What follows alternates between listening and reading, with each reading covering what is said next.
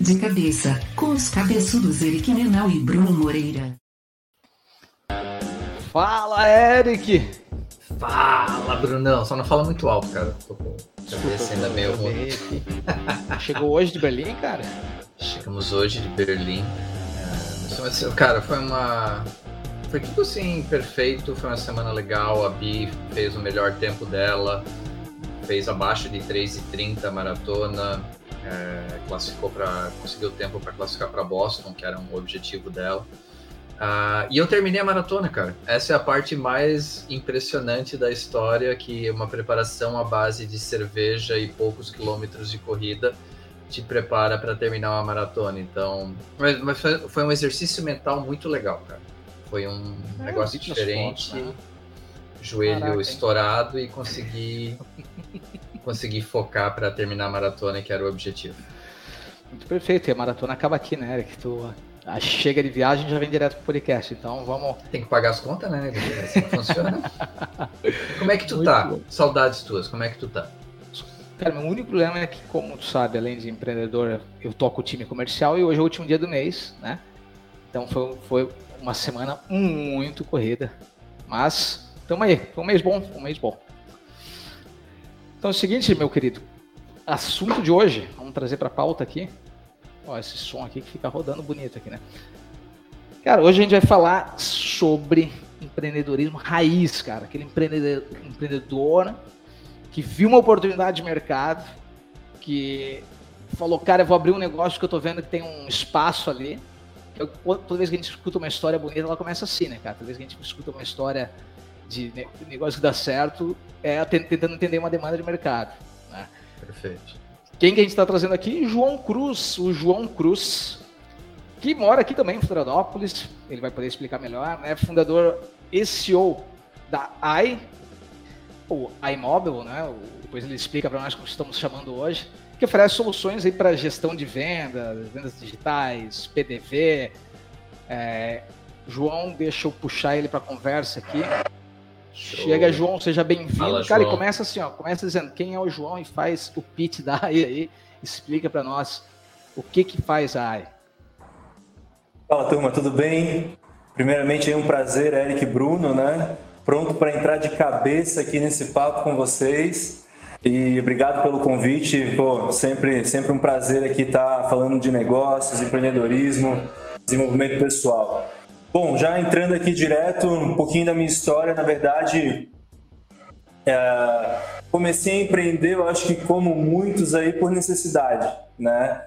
Meu negócio sempre foi esporte, então jogava basquete, fui morar cedo, muito novo em Los Angeles para jogar basquete, fiz o high school, acabei me machucando, então ali os planos desviaram um pouquinho, mas eu sempre fui aquele cara de tentar buscar fazer aquilo que eu amo, né? Então do esporte, minha segunda paixão era a música.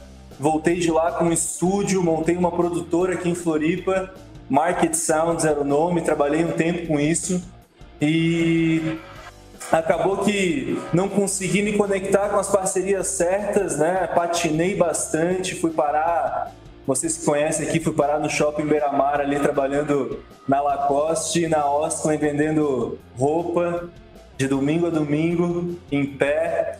E ali foi, foi um momento assim bem desafiador para mim, depois de tantas coisas que eu já tinha feito e sempre tentando fazer as coisas em alto nível. Eu sempre falo, dou a dica de que, cara, não importa o que, que você faça, sempre dê o seu melhor e tente né, fazer as coisas com excelência. Então eu sempre busquei fazer né, dessa forma e por isso que naquele momento eu me senti muito estagnado. Mas eu estava sempre muito antenado, né? Então olhando o mercado, o que estava acontecendo. E tecnologia obviamente um boom naquela época, nós estamos falando aí de 2010, então uh, tinha um case na minha família, que é o meu tio, uma empresa aí de tecnologia que hoje já deve estar nos seus 35 anos de, de mercado, uh, com foco aí na hotelaria. Tive uma oportunidade de, de, atuar lá por um ano e meio, foi aonde eu conheci mais o segmento da arquitetura, das linguagens, Entrei na empresa trabalhando no setor de suporte, depois testes. Lá eu tive a oportunidade de, obviamente, conhecer como funciona uma empresa pela primeira vez, né? E, e aí naquela busca ainda por me encontrar, né, cara, sempre fui um cara que tinha que fazer aquilo que me fazia bem, né, e não só fazer pelo dinheiro. Então, chegou no momento que eu estava também lá me sentindo um pouco estagnado e pedi pedi para o meu time uma oportunidade de ir para a área comercial, né, para me testar, mas na época a empresa não tinha esse setor como seletista, era tudo PJ. E aí a gente fez, ele falou, não, cara, abraça, vamos fazer uma rescisão aqui e, e vai vai para a rua, vai buscar o teu. E foi o que eu fiz, o que me, no fim das contas, me levou ao cliente, né? E aí ao cliente eu fui encontrar a dor. E aí na dor eu fui encontrar a oportunidade que gerou a AI. Então isso tudo aconteceu quando eu estava batendo, batendo porta aí, batendo perna tentando vender uma solução para restaurantes e eu fui entrar numa balada, né? E a balada, como era muito parecida com uma, uma dinâmica de restaurante, de bar, né? A, a, solução se encaixava. E aí foi ótima reunião, os caras adoraram, queriam a minha pessoa lá. Passei uma proposta e os caras aceitaram, eu só tinha que validar na época com a empresa, né? A empresa do meu tio na época que eu trabalhava mas como era um segmento que ele não atuava, ele ficou com o pé atrás de ser assim, putz, João, para a gente entrar aí no segmento 24 horas, nós vamos ter que refazer essa proposta. E aí ele fez aquela proposta para não fechar, sabe? Mas eu já tinha passado uma proposta para os caras. E eu falei, meu, isso aqui vai dar ruim, né? Voltei lá, não deu outra. Os caras, meu, me tiraram da sala, falaram, ó, sai daqui, não é assim que funciona.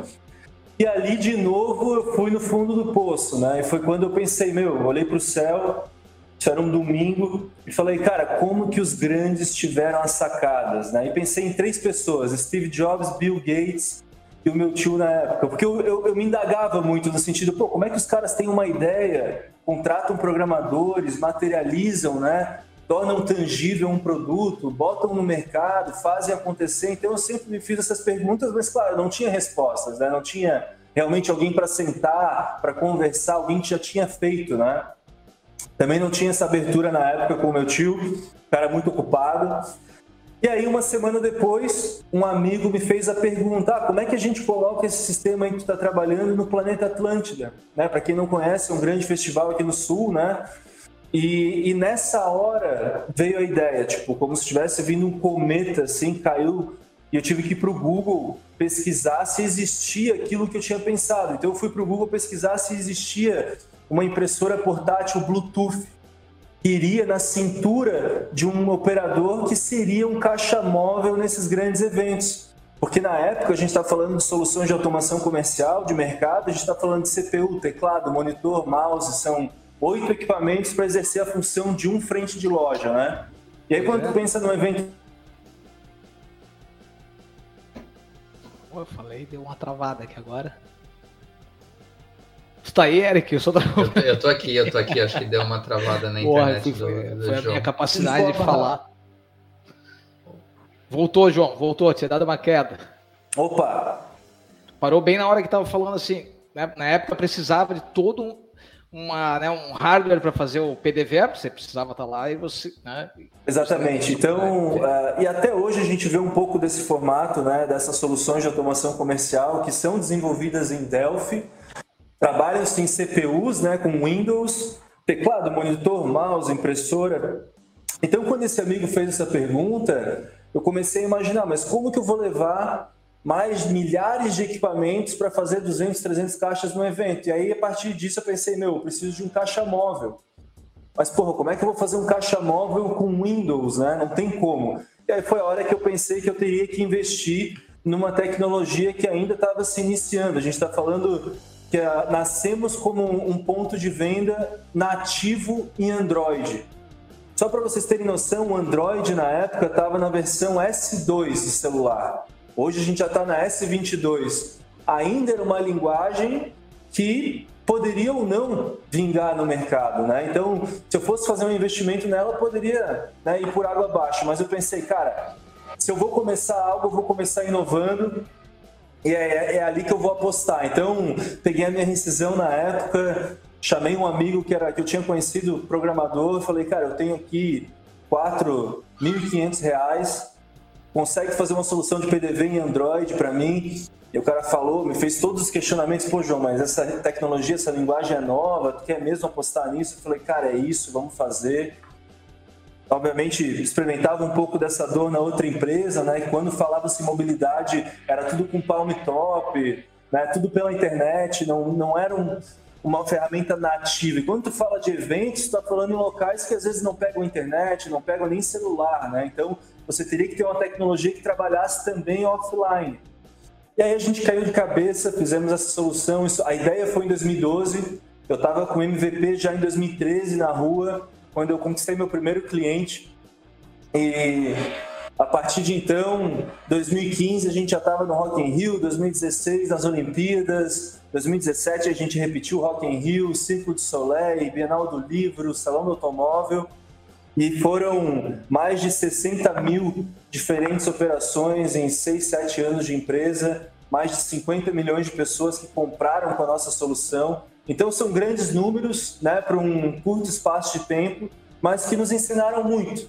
Né? Nos ensinaram muito também uh, sobre quem nós gostaríamos de ser e sobre aonde a gente gostaria de estar. Então, acho que o papo hoje é muito para contar também, as empresas passam muito por isso, por momentos que elas têm que olhar para dentro de casa e entender se é hora de se reinventar, né? se é hora de ir para um novo caminho. Daí veio pandemia. Bom, tem história para caramba para contar. Esse foi um pouco do começo aí. Deixo aberto para vocês também perguntarem, tirarem dúvidas. É, eu quero fazer uma pergunta em duas etapas, e uma é para o João e outra para o João da AI. É, e até o Patrick está ouvindo a gente aqui, o assessor, e eu falei para o Patrick, cara, a gente não faz roteiro justamente porque eu quero pegar as respostas e montar as perguntas em cima das respostas.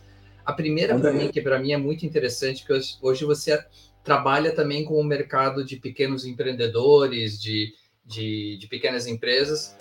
Essa pergunta para o João, qual que foi a importância para ti de trabalhar no varejo, de realmente Tu falou que não foi uma época boa, mas o, o, o, atender o cliente cara a cara, essa experiência de, de realmente não conseguir fugir do processo de vendas, que é uma dificuldade que muitos empreendedores têm. E a segunda para o João da AI, aí eu vou pegar a parte final da tua resposta, que é pandemia. Da onde, não é nem da onde surgiu a ideia, mas quais foram as dificuldades de migrar de um, de um mercado de, só, pra, só de eventos para o mercado de varejo e hoje, claro, com a volta dos eventos, a gente, e a gente conversou com o Clayton na semana passada, não sei se você conhece, mas ele é o cara da, que cria os eventos da Craft Beer, que teve um em Florianópolis até um mês, um mês e meio atrás, com 30 mil pessoas. Então, assim, eu acompanhei muito o Clayton durante a pandemia, o quanto ele passou, acho que vocês também passaram por dificuldades por atender esse mercado de eventos. Então, eu queria saber de ti um pouquinho essas duas coisas. Primeiro, a coisa do varejo, qual a importância para o João como pessoa, como profissional, e a segunda, como é que foi feita essa virada na, depois da pandemia ou durante a pandemia para fugir um pouquinho do mercado dos eventos? Bem legal, Eric. Deixa eu começar te respondendo a segunda e eu conecto com a primeira, tá? É, a pandemia, cara, como para muitos, ensinou muito, né?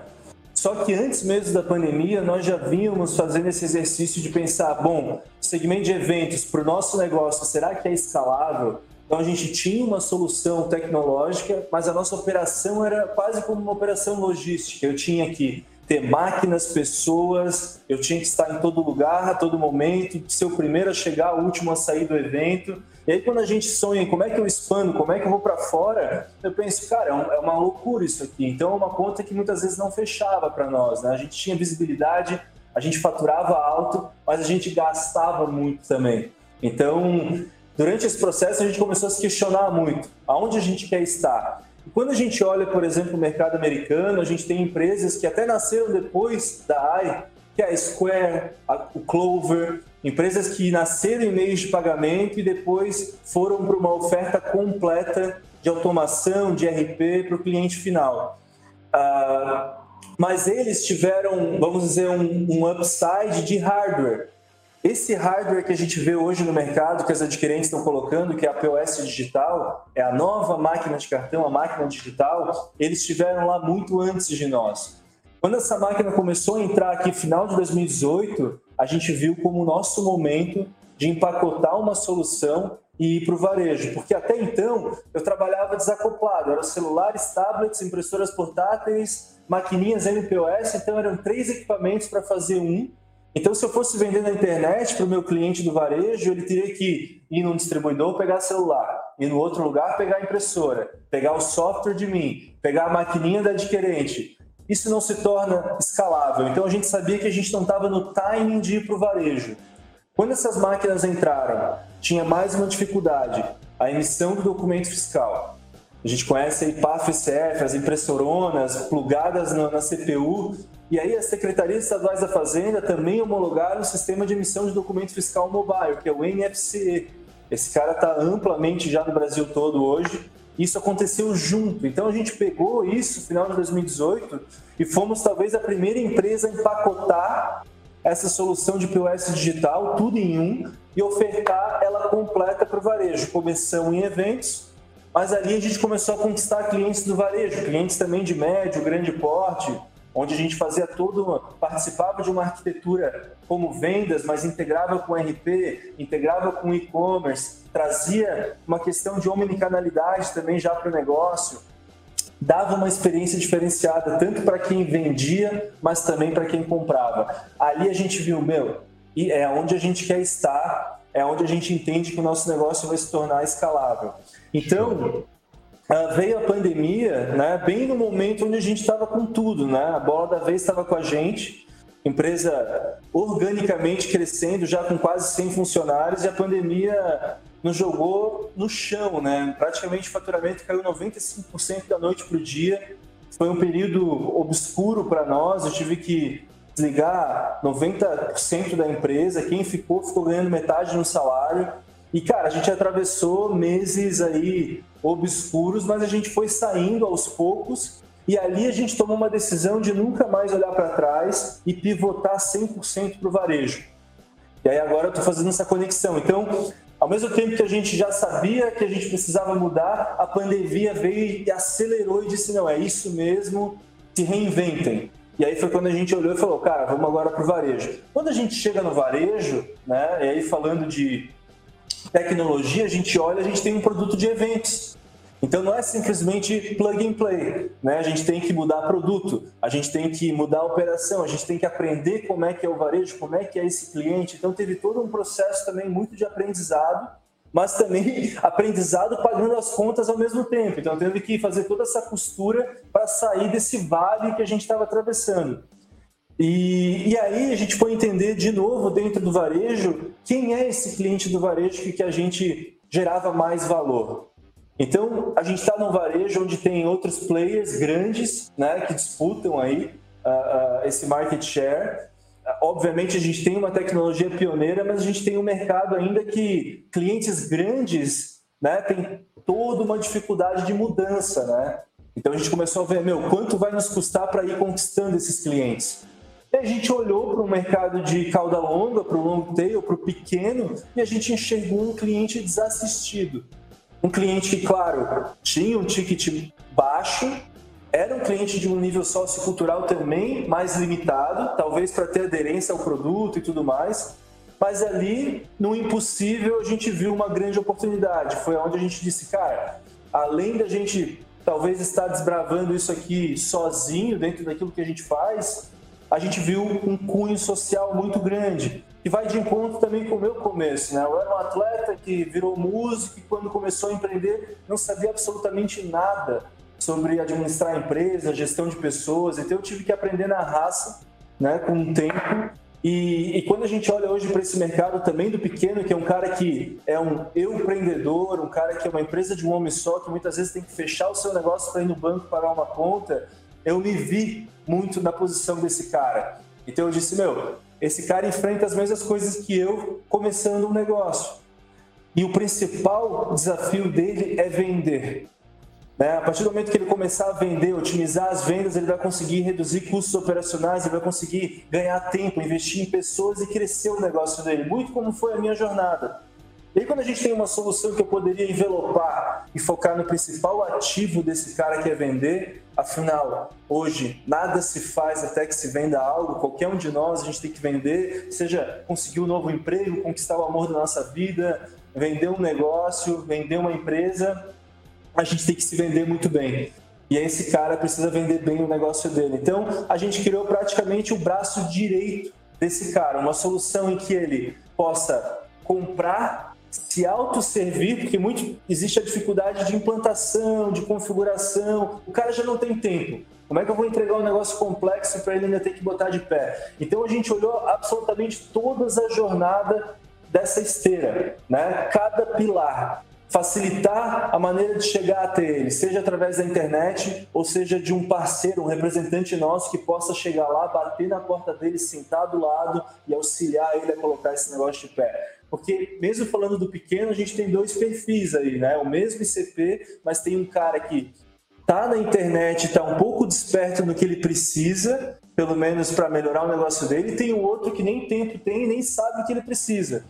E a gente está muito nesse desafio de chegar em ambos. Né? Então, a, a gente começou a trabalhar muito de entregar um produto que realmente fosse fácil, fosse intuitivo e simples para que ele pudesse comprar e colocar de pé e ter a percepção de valor que é a venda. A partir do momento que ele ganha e começa a otimizar isso, as portas se abrem. Normalmente ele é um cara que não trabalha com dados, então ele não tem previsibilidade do negócio Agora com a AI, com um movimento simples de simplesmente sair da caderneta, da planilha, passar a venda na maquininha burra e fazer um catálogo digital na máquina digital onde ele faz uma venda em até 10 segundos, seleciona o item, produto ou serviço, seleciona a forma de pagamento, aperta Enter, acabou. Ele abre uma gestão, ele já sabe no final do dia quais produtos ou serviços ele mais vendeu, ele começa a cadastrar clientes, começa a entender o perfil desse cliente, ele começa a trabalhar com dados. Então, é, respondendo a segunda pergunta,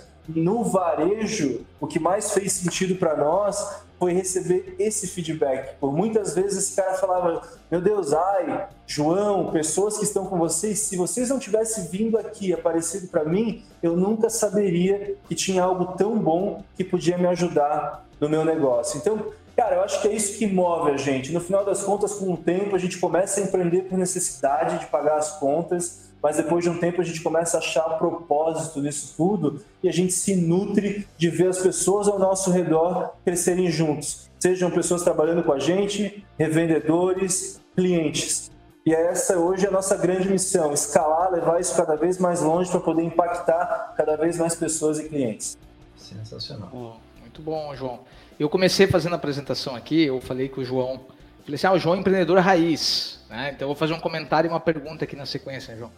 É, eu, existe uma premissa, né, quando a gente vai falar de empreendedor, empreendedorismo, e, e que, lá, que, se falava muito mais antigamente, hoje se fala menos, que era, não, cara, tu quer ser empreendedor, tu quer abrir um negócio, cara, faz muito sentido se tu for, tu, tu tem que ser o vendedor da tua empresa, né? Você fez vários comentários aqui eu, até hoje, se eu, se eu tenho que avaliar um negócio, alguém fala, tá, acho que o negócio dele tem chance de dar certo tal, a primeira coisa que eu vou olhar é, deixa eu ver se, o, se o, quem está fundando a empresa, quem está na frente dela, é vendedor, né? É o cara que vai vender. E quando começa a empresa, cara, o que eu mais via, principalmente quando a gente fazia é, marketing né, para outras empresas, era, era a empresa não dando certo, porque você via que o cara começava um negócio e a primeira coisa que ele fazia é contratar um vendedor para botar porque ele não, não gosta de fazer, não sei fazer. Cara, isso não funciona, né? Eu já vi uma coisa legal da tua história aqui, João, que é Assim que você precisou né, se reinventar pós-esporte e você foi trabalhar em loja de shopping, foi ser vendedor. Depois tu foi trabalhar com teu tio, tu falou, me dá o comercial, né? Tipo, faz, faz muito sentido a, a AI estar onde está hoje. Imagino que você deve continuar vendendo ainda pelo teu perfil, deve ser aquele cara que ainda vai vender, né? Aí eu quero te fazer uma pergunta, porque lá tu disse assim, 2013 meu negócio já estava, né, aí já estava com MVP. 2015 15 ou 16, vai me dizer aí, eu tava no, no, no Rock in Rio. Como, João? Cara, vendendo, né? E, e, sempre vendendo o sonho, mas não aquele sonho que tu não pode entregar. Vendendo o sonho que tu acredita e que tu vai fazer de tudo para realizar. Eu acho que essa é a grande chave. Então, assim, eu sou vendedor desde sempre. Mesmo quando eu jogava basquete e o meu técnico falava: Não, João, porque eu quero que tu só defenda. Cara, eu tentava vender para ele, claro, provando que eu também era um cara bom na ofensiva. Quando eu tinha e montei minha produtora, eu tinha que ir lá bater perna para tentar vender o peixe e vender meus negócios na rádio, meus jingles e tudo mais. E aí, quando a AI começou, realmente foi ali, eu jogando todas as posições do time, mas nada acontecia até que eu começasse a vender. E eu acho, eu acredito que eu posso vender qualquer coisa que eu realmente acredite. Eu não preciso das melhores técnicas de venda, não preciso ter devorado livros, eu só preciso acreditar. Porque uma vez que tu acredita em algo, tu vai fazer, tu vai mover mundos para que aquilo aconteça. E a pessoa que está comprando de ti, ela precisa enxergar isso. Então, quando eu acho que eu sempre pude passar isso para as pessoas. Eu vou dar uma, vou contar uma história bem legal. Em 2014, é, o meu sócio Diego, que está comigo até hoje, uh, entrou na empresa com um investimento anjo. E no dia que eu fui fazer o pitch para ele, beleza, ele estava lá. Ele é um cara já bem sucedido com tecnologia há muitos anos e me escutando e tal. Ele falou assim no final, né? Ele disse: não, ótimo, bacana, João eu aqui, cara, com a equipe que eu tenho, em dois meses ou menos eu faço o que tu tá fazendo aí. Aí eu, porra, o cara vai, vai me dar na lata aqui ainda vai me mandar embora. Aí ele pegou uma folha branca, A4, assim, escreveu um negócio e virou para mim. Eu não vou investir nesse produto aí, eu vou investir nisso aqui, ó. E aí na folha estava escrito meu nome. Então, isso prova, né, que, cara, Obviamente, produto, pessoas, tudo que está por trás é muito importante, mas quem está lá na frente tem que acreditar muito naquilo que está fazendo. É isso que vai mover montanhas e mover barreiras para que, obviamente, as coisas aconteçam. Então, isso é um exemplo muito prático de que, cara, eu sempre acreditei muito. Inclusive, quando eu tive a ideia, né, minha mãe, né, já tinha ouvido tanta coisa nessa vida dela, o cara quis ser atleta, quis ser músico, fez de tudo um pouco. Quando eu liguei para ela, eu estava aqui na beira-mar, cara, de joelhos no chão, chorando, porque eu falei, mãe, eu tive a ideia que vai mudar minha vida. E ela não conseguia compreender aquilo, mas desde aquele momento, isso nós estamos falando de mais de 10 anos atrás, eu sabia exatamente o que ia acontecer. E, cara, nessa jornada já quebramos aí quase umas 10 vezes. Então, pensa quantas vezes eu tive que me questionar, mas nunca né, desacreditar. Então, é, esse é o processo. Eu acho que a venda começa de tu realmente acreditar naquilo que tu está vendendo, acreditar no teu taco e mover montanhas para entregar aquilo. Sensacional. O, Eric, o João, o, o, João ele, um comentário para ti aqui, né? O João ele tem essa pegada mesmo do, do esporte, né? Que, tipo, quando a gente vê o João falando, né, de, de, ser predestinado quase, né, de ter uma, uma coisa de, de, de propósito, né, tipo, parece que ele, quando a gente está escutando empreendedores que nem o, o Bernardinho, o, o Oscar Schmidt, né, porra, tem Não, mas, mas, é, mas, mas é a questão da competição, eu vou pegar, tipo, um cara atual que é, é um craque dentro de quadra, apesar de muitas contusões nos últimos anos, né? Até a relação com o João e só, mas é o Kevin Durant, que é um, um craque dentro da quadra e é um craque fora das quadras como homem de negócios, né? O LeBron também, como, como homem de negócios, é um fantástico desde o ponto de vista comunitário, a escola que ele abriu, desenvolvendo lá a comunidade de Akron e tudo isso, fora os outros negócios que ele tem. Então, é, eu acho que o esporte ensina muita coisa, né, em relação a isso, a disciplina. Eu acho que a disciplina é a principal parte. E uh, foi um aprendizado que eu tive nessas últimas semanas. Assim, a minha esposa treinou por. Ela já treina há vários anos, mas os últimos quatro meses foram focados nessa maratona. E, uh, chegar, e chegar ao tempo que ela queria, tipo 10, 15 segundos abaixo do tempo que ela precisava chegar. É um negócio massa. O próprio.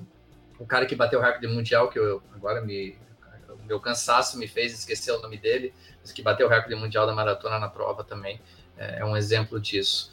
É, João, queria é, perguntar um pouquinho de 2021 ali da, da aquisição pela GetNet e pelo Grupo Santander, mas é uma pergunta um pouquinho diferente, é a pergunta do de é, porque é, muita gente, muitas pessoas que ouvem a gente, e até a gente já passou por questão de investimento e compra, eu já tive muita experiência em M&A, é, o bom e o ruim, assim, o que, que foi do processo, o que, que você aprendeu fazendo parte de um grupo maior, mas sem querer falar mal dos teus atuais, do, do, dos caras que estão botando dinheiro, mas o que, que dificultou para ti tocando, antes você tocava sozinho do teu jeito, é, com, as, com os teus valores, com a tua cultura, mudou alguma coisa agora fazendo parte de um grupo maior, que a gente ouve histórias muito boas e histórias muito ruins quando tem esse tipo de aquisição, né? Então, o que, que teve de bom, o que, que teve de ruim para ti? Ah, legal. Essa, essa é uma ótima pergunta e, e, e algo latente que a gente está vivendo aqui agora, né? Mas tem, tem um, um ponto muito importante, cara. Eu sempre fui muito autêntico. Então, quando esse processo estava prestes a acontecer, eu me questionei muito no sentido de, meu, como que eu vou me comportar, né? Porque fala-se muito do corporativismo, da politicagem, e de verdade, eu nunca fui um cara que exerceu muito bem esse papel.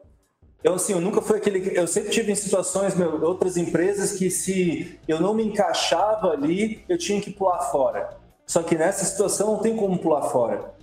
Só que eu também não consigo fugir de ser eu. Então eu disse assim, pela primeira vez eu disse, cara, eu vou ter que ser quem eu sou e eles vão ter que me aceitar pela minha essência.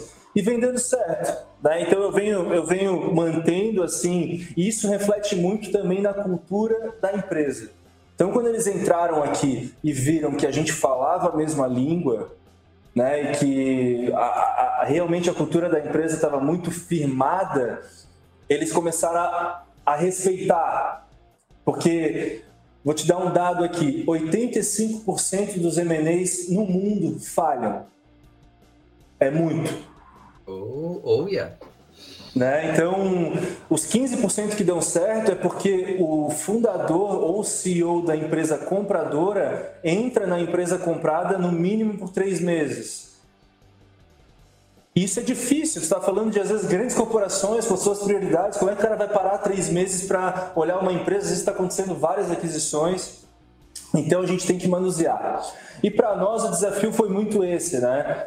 Ah, entramos numa empresa que no mesmo ano estava fazendo listagem na bolsa, então estava cheia de outras prioridades. A gente ao mesmo tempo teve um ano para voar solo, né? E não se engessar nessa situação e poder se estruturar, porque afinal a gente precisava ganhar corpo para então poder voar juntos.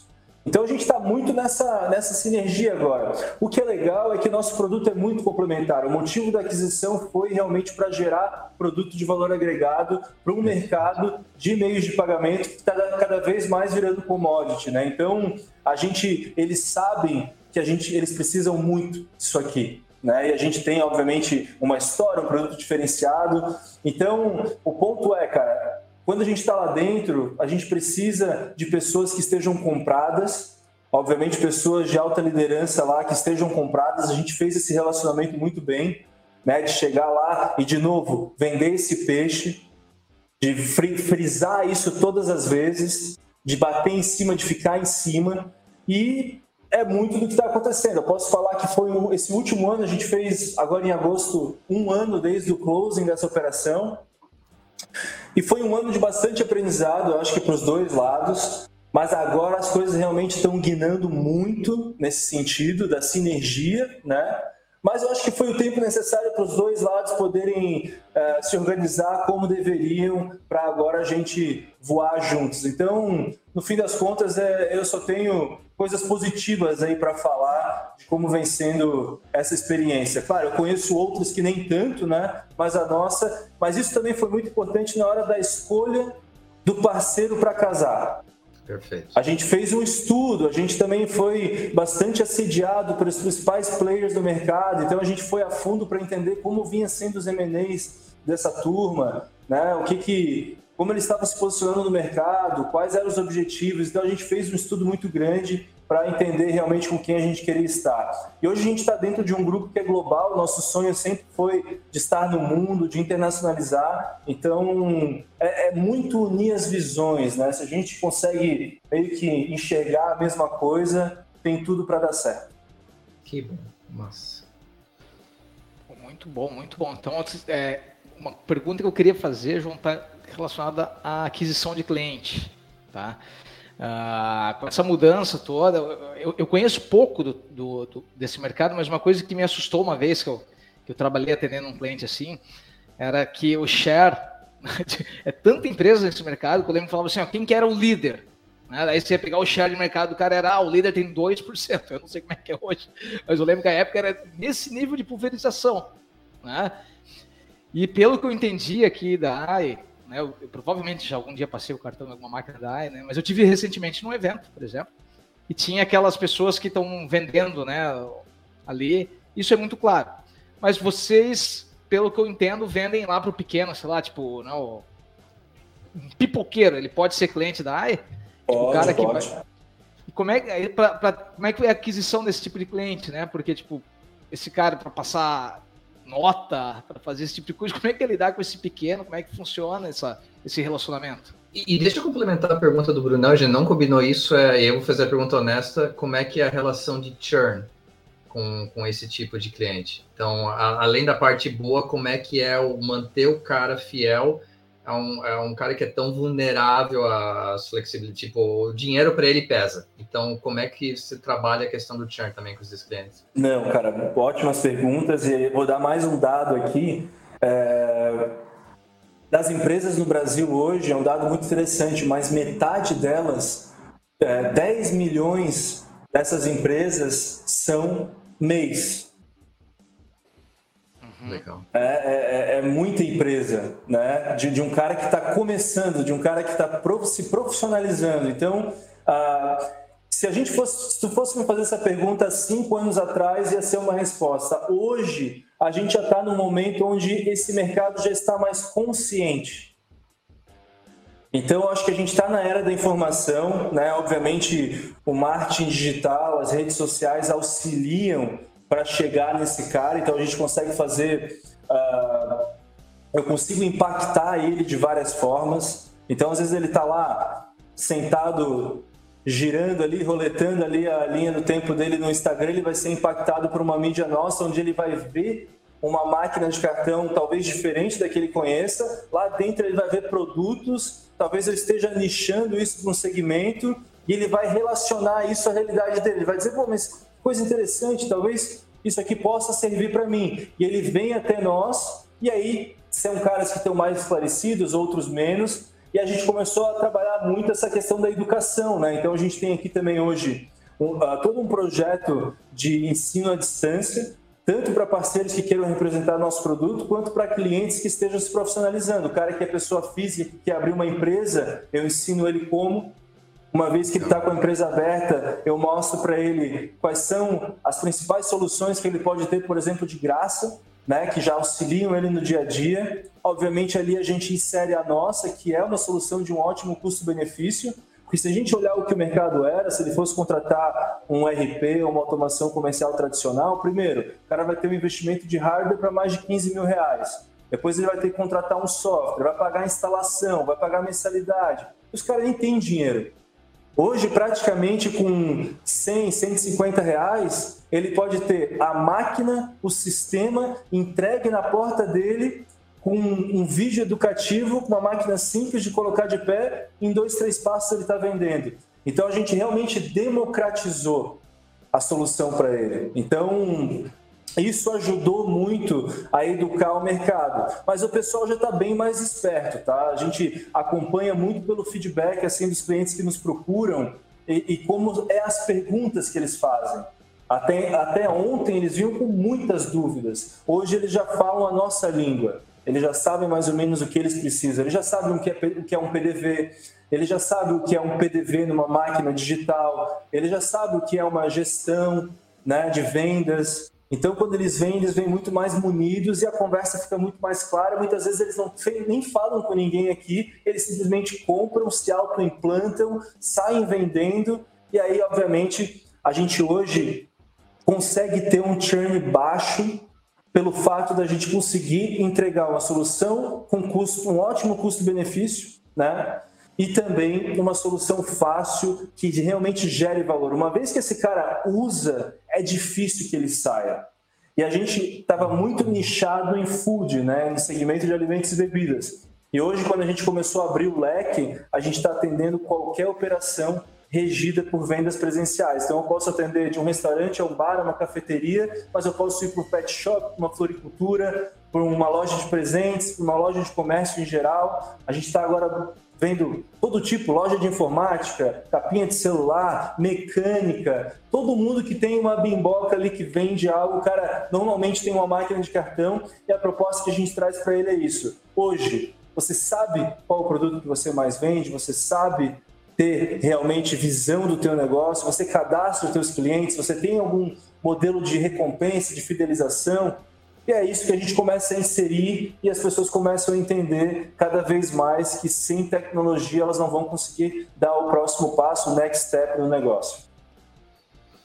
Muito legal, muito legal mesmo. Eu queria fazer uma última pergunta aí em relação à tua opinião ou o que, que vocês estão analisando em cenário econômico para 2023. E aqui é a gente conseguiu, eu e o Bruno conseguimos passar um, um, um, um ciclo eleitoral inteiro sem falar de eleição, sem uma briga com ninguém, então a gente está feliz pra caramba com isso. É, mas é mais é, no foco de economia global mesmo, porque é uma coisa que eu tenho estudado muito nas últimas semanas e a questão de taxa, a taxa de juros vai aumentar, tem que aumentar para segurar a inflação pelo mundo. Você vai ter impactos aí Europa, energia, Estados Unidos, aluguel, aqui os nossos, os nossos problemas. O que, que você enxerga, o que, que a AI está enxergando aí para o varejo para 2023? Se vai ter algum impacto em consumo para segurar, se a economia tem que retrair um pouquinho para segurar a inflação, é, ou não, vai ser um ano bom, ou a gente está olhando lá para 2024, o que, que é a leitura que vocês fazem? Olha, Eric, essa é uma a pergunta de um milhão, né?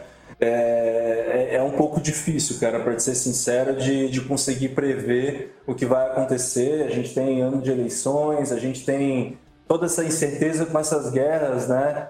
Que não fazem sentido nenhum. Isso aí, eu acho que esse é um ponto que me preocupa. Quais são os próximos passos, né? Dessa dessa guerra que está acontecendo entre Rússia e Ucrânia, como isso pode, né? Espalhar para outros países. É, eu acho que no meu caso, se fosse uma opinião minha, eu, eu teria mais receio do que a guerra pode causar, né? No impacto global. Então mas ainda assim, né, a gente tá com uma perspectiva bem, bem otimista aí para o ano que vem, uh, no geral. Então, eu, assim, otimismo é, é o que todos têm que ter, né, dentro de, de, um cenário de tantas incertezas, né? Show de bola. É verdade. Concordo plenamente. Cara, dava para conversar muito com o João ainda, fazer um monte de perguntas, João. Cara, eu tô Mas... com uma energia que eu não tinha uma hora atrás. Esse é um negócio que eu tô. que para mim agora é quase 11 da noite, então tá tudo. tudo massa. Mas vamos para dica pra... de cabeça, Bruno? Vamos pro dica de cabeça aqui para a gente ficar no time. Bora! Dica de cabeça.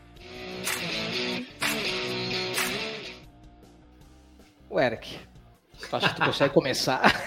uma dica de cabeça. Você sempre, sempre ferra comigo, né, bicho? Sempre primeiro. Aproveita que tá deixa... em Berlim, me traz umas ideias aí. Não, as ideias ainda tem que botar no, tem alguma coisa escrito no papel, mas é, é, como o João falou, essa coisa realmente de achar as ideias é sempre um negócio que o empreendedor tem que estar trabalhando. Então, estou sempre botando coisas no papel, coisas que eu vi lá. Mas é, duas dicas, uma um pouquinho mais de negócio, mas não é nem negócios, é, é mais é, é informação. É, tem uma, uma, jornalista que eu gosto muito de tecnologia, que é a Kara Swisher, é, nos Estados Unidos. Ela tem um podcast novo agora, que é On with Kara Swisher. É só procurar pelo nome dela. E, cara, é muito legal, porque ela é uma das poucas entrevistadoras que realmente vai de forma educada no pescoço das pessoas que ela entrevista. E eu gosto, sem ser, sem buscar controvérsia, mas querendo tirar informação. É uma das poucas pessoas no mercado que consegue fazer isso. É, a primeira entrevista foi com o Chris Cuomo, que era o, o irmão do ex-governador de Nova York, que era jornalista da CNN. É, o segundo agora foi que saiu hoje foi com a Hillary Clinton, então também tem muita coisa ali para extrair. Então é, é, bem interessante você que, que gosta de curtir podcast em inglês. Esse é um que eu recomendo. E um de entretenimento que eu vi no avião agora volta, cara, eu achei o filme sensacional. Eu até fui buscar o nome em português aqui, que é Tudo em Todo Lugar ao Mesmo Tempo é, Everything Everywhere All at Once, acho que é em inglês.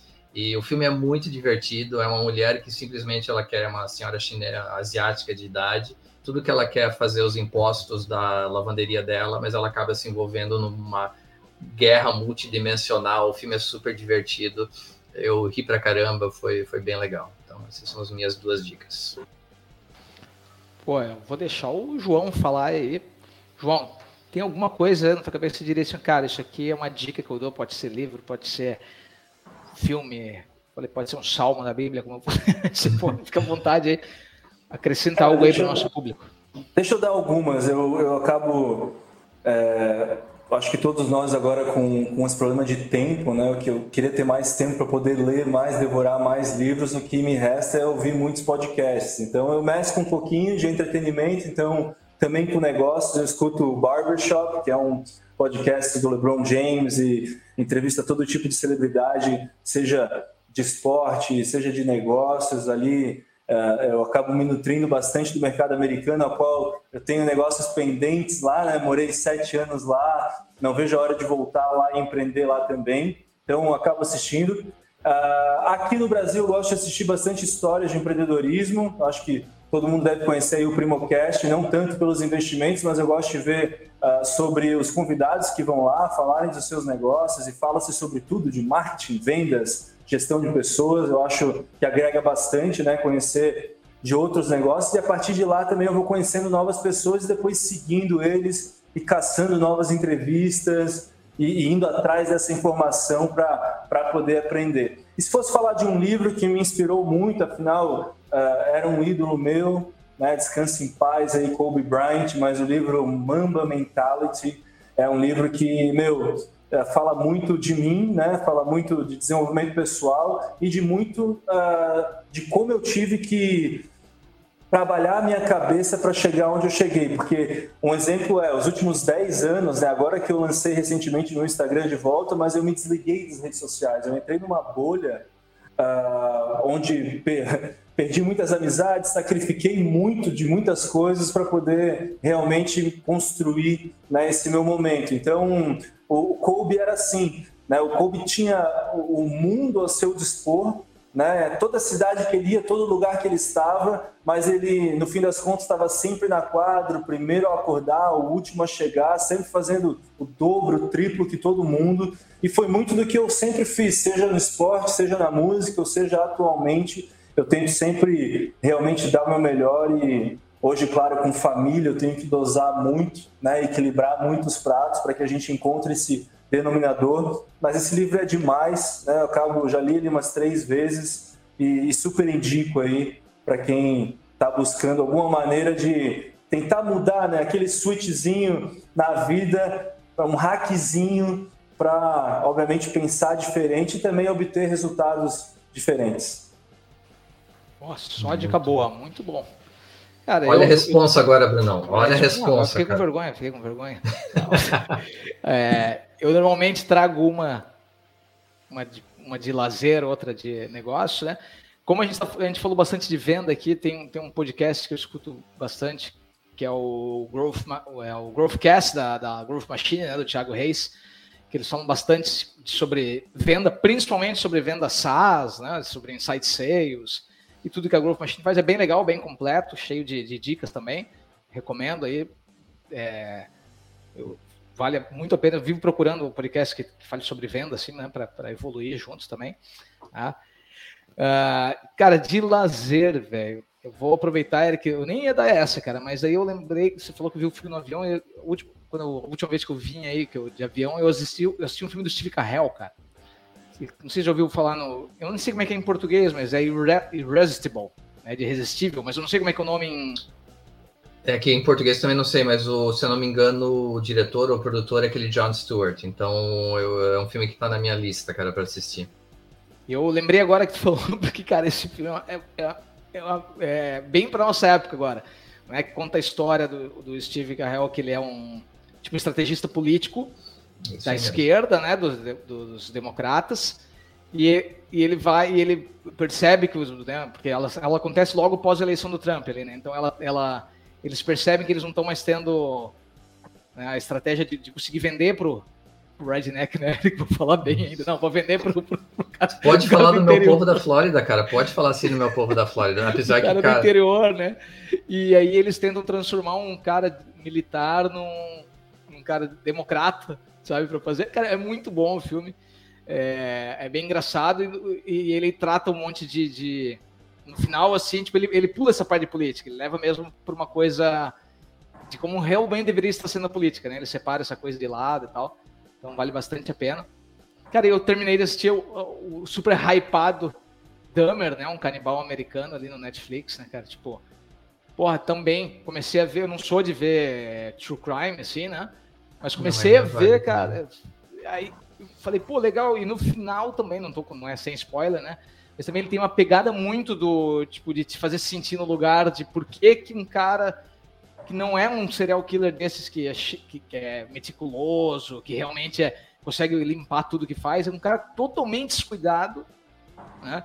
Como é que ele conseguiu chegar no nível? Daí mostra tudo isso, né? é, um, é um choque para quem está assistindo, assim, né, cara? Então recomendo também, é bem rapidinho a série ali, são 10 episódios de 10 episódios de 50, vi rápido, 10, 10 episódios de 50 minutos, né, Eric? Vi numa. Vi num vim três dias sentado Perdi metade. Cara, 10 episódios de 50 minutos deve demorar uns 3 anos pra ver hoje em dia, do jeito que tá difícil arrumar tempo. Ah, é, mas mas, bom, cara, até vocês falaram dos Estados Unidos, até uma, se tiver algum brasileiro em, na minha cidade natal de Fort Myers uh, escutando a gente, cara, minha, minha, meus pensamentos estão com vocês, porque, cara, destruiu hum, a cidade ontem, destruiu. O Ian passou bem em cima deles, assim estava conversando com a minha prima, com as minhas primas, é lembrança que a gente tem de infância lá completamente destruída aquela região. Então, pensamento positivo aí, vamos começar a reconstruir a cidade. Pessoal, se permitirem, como é um momento de dicas, hum. deixa eu dar uma dica de negócio para quem está nos assistindo. É, de repente está no momento aí de vida que talvez não esteja satisfeito no, onde está, o que está fazendo, esteja buscando sua liberdade financeira, a aqui está com um projeto bem bacana né, de, de representação de um produto de tecnologia, que é o que a gente vem falando aqui nesse podcast hoje. Então, para todo mundo que tiver o interesse de conhecer, ou entre no nosso site, no i, i de olho em inglês.com.br. Tem o meu perfil no Instagram também, o joão.cruz. E lá no meu Linktree você pode acessar o nosso formulário, preenche teus dados, vai conversar aqui com um especialista nosso para te mostrar um pouco o que é esse mercado. Não é um mercado de vendas, é um mercado de recorrência. Então hoje você não precisa de carro, não precisa de telefone, nada. Você pode impactar seu bairro caminhando, trazer negócios, construir seu salário. Eu tenho um amigo, amigos pessoais que começaram o negócio comigo e foram de zero a meio milhão por mês. Eu tenho gente aqui faturando 100, 200, 300 mil por mês em vendas com tecnologia, construindo negócios totalmente estruturados do zero. Então, assim, para quem está buscando um negócio, a liberdade financeira, fica a dica que a gente está aqui à disposição. Muito legal, cara. Eu entrei no site da AI lá, fucei no blog, vi também que uhum. tem bastante conteúdo legal, então eu recomendo aí. Lá já tem os links no site da AI é, para fazer esse cadastro. Também vi lá e pensei, Inclusive pensei, pô, vou mandar isso aqui para uns amigos aí. eu pensei que tu ia falar, eu pensei é, em largar e kite para trabalhar com a AI, cara. Aí eu vou ter que falar Não, com ela, assim, cara. Aproveitando também, cara, primeiro agradecer vocês dois, papo super descontraído aí, Brunão e Eric, cara, muito prazer. E fica o convite, nem sabia que você estava em Floripa, venham aqui na área, a gente está aqui no, no Primavera Offices, aqui na Mercadoteca, na frente da CAT, venham tomar um café aqui comigo, vamos trocar mais ideias, conhecer porque foi muito legal estar conversando com vocês. Papo bom demais, João. Obrigado mesmo. Bom, bom Brunão, bom te ver de novo, my friend. E semana que vem a gente está de volta com as notícias. Então, essa semana é a última semana que a gente coloca ainda uma entrevista no dia das notícias, mas a gente volta com as nossas notícias a partir da semana que vem. É isso aí. Muito obrigado, João, Eric. Até mais. Valeu. Valeu. Oferecimento: Ekite software de gestão de marketing digital, Spark English Traduções.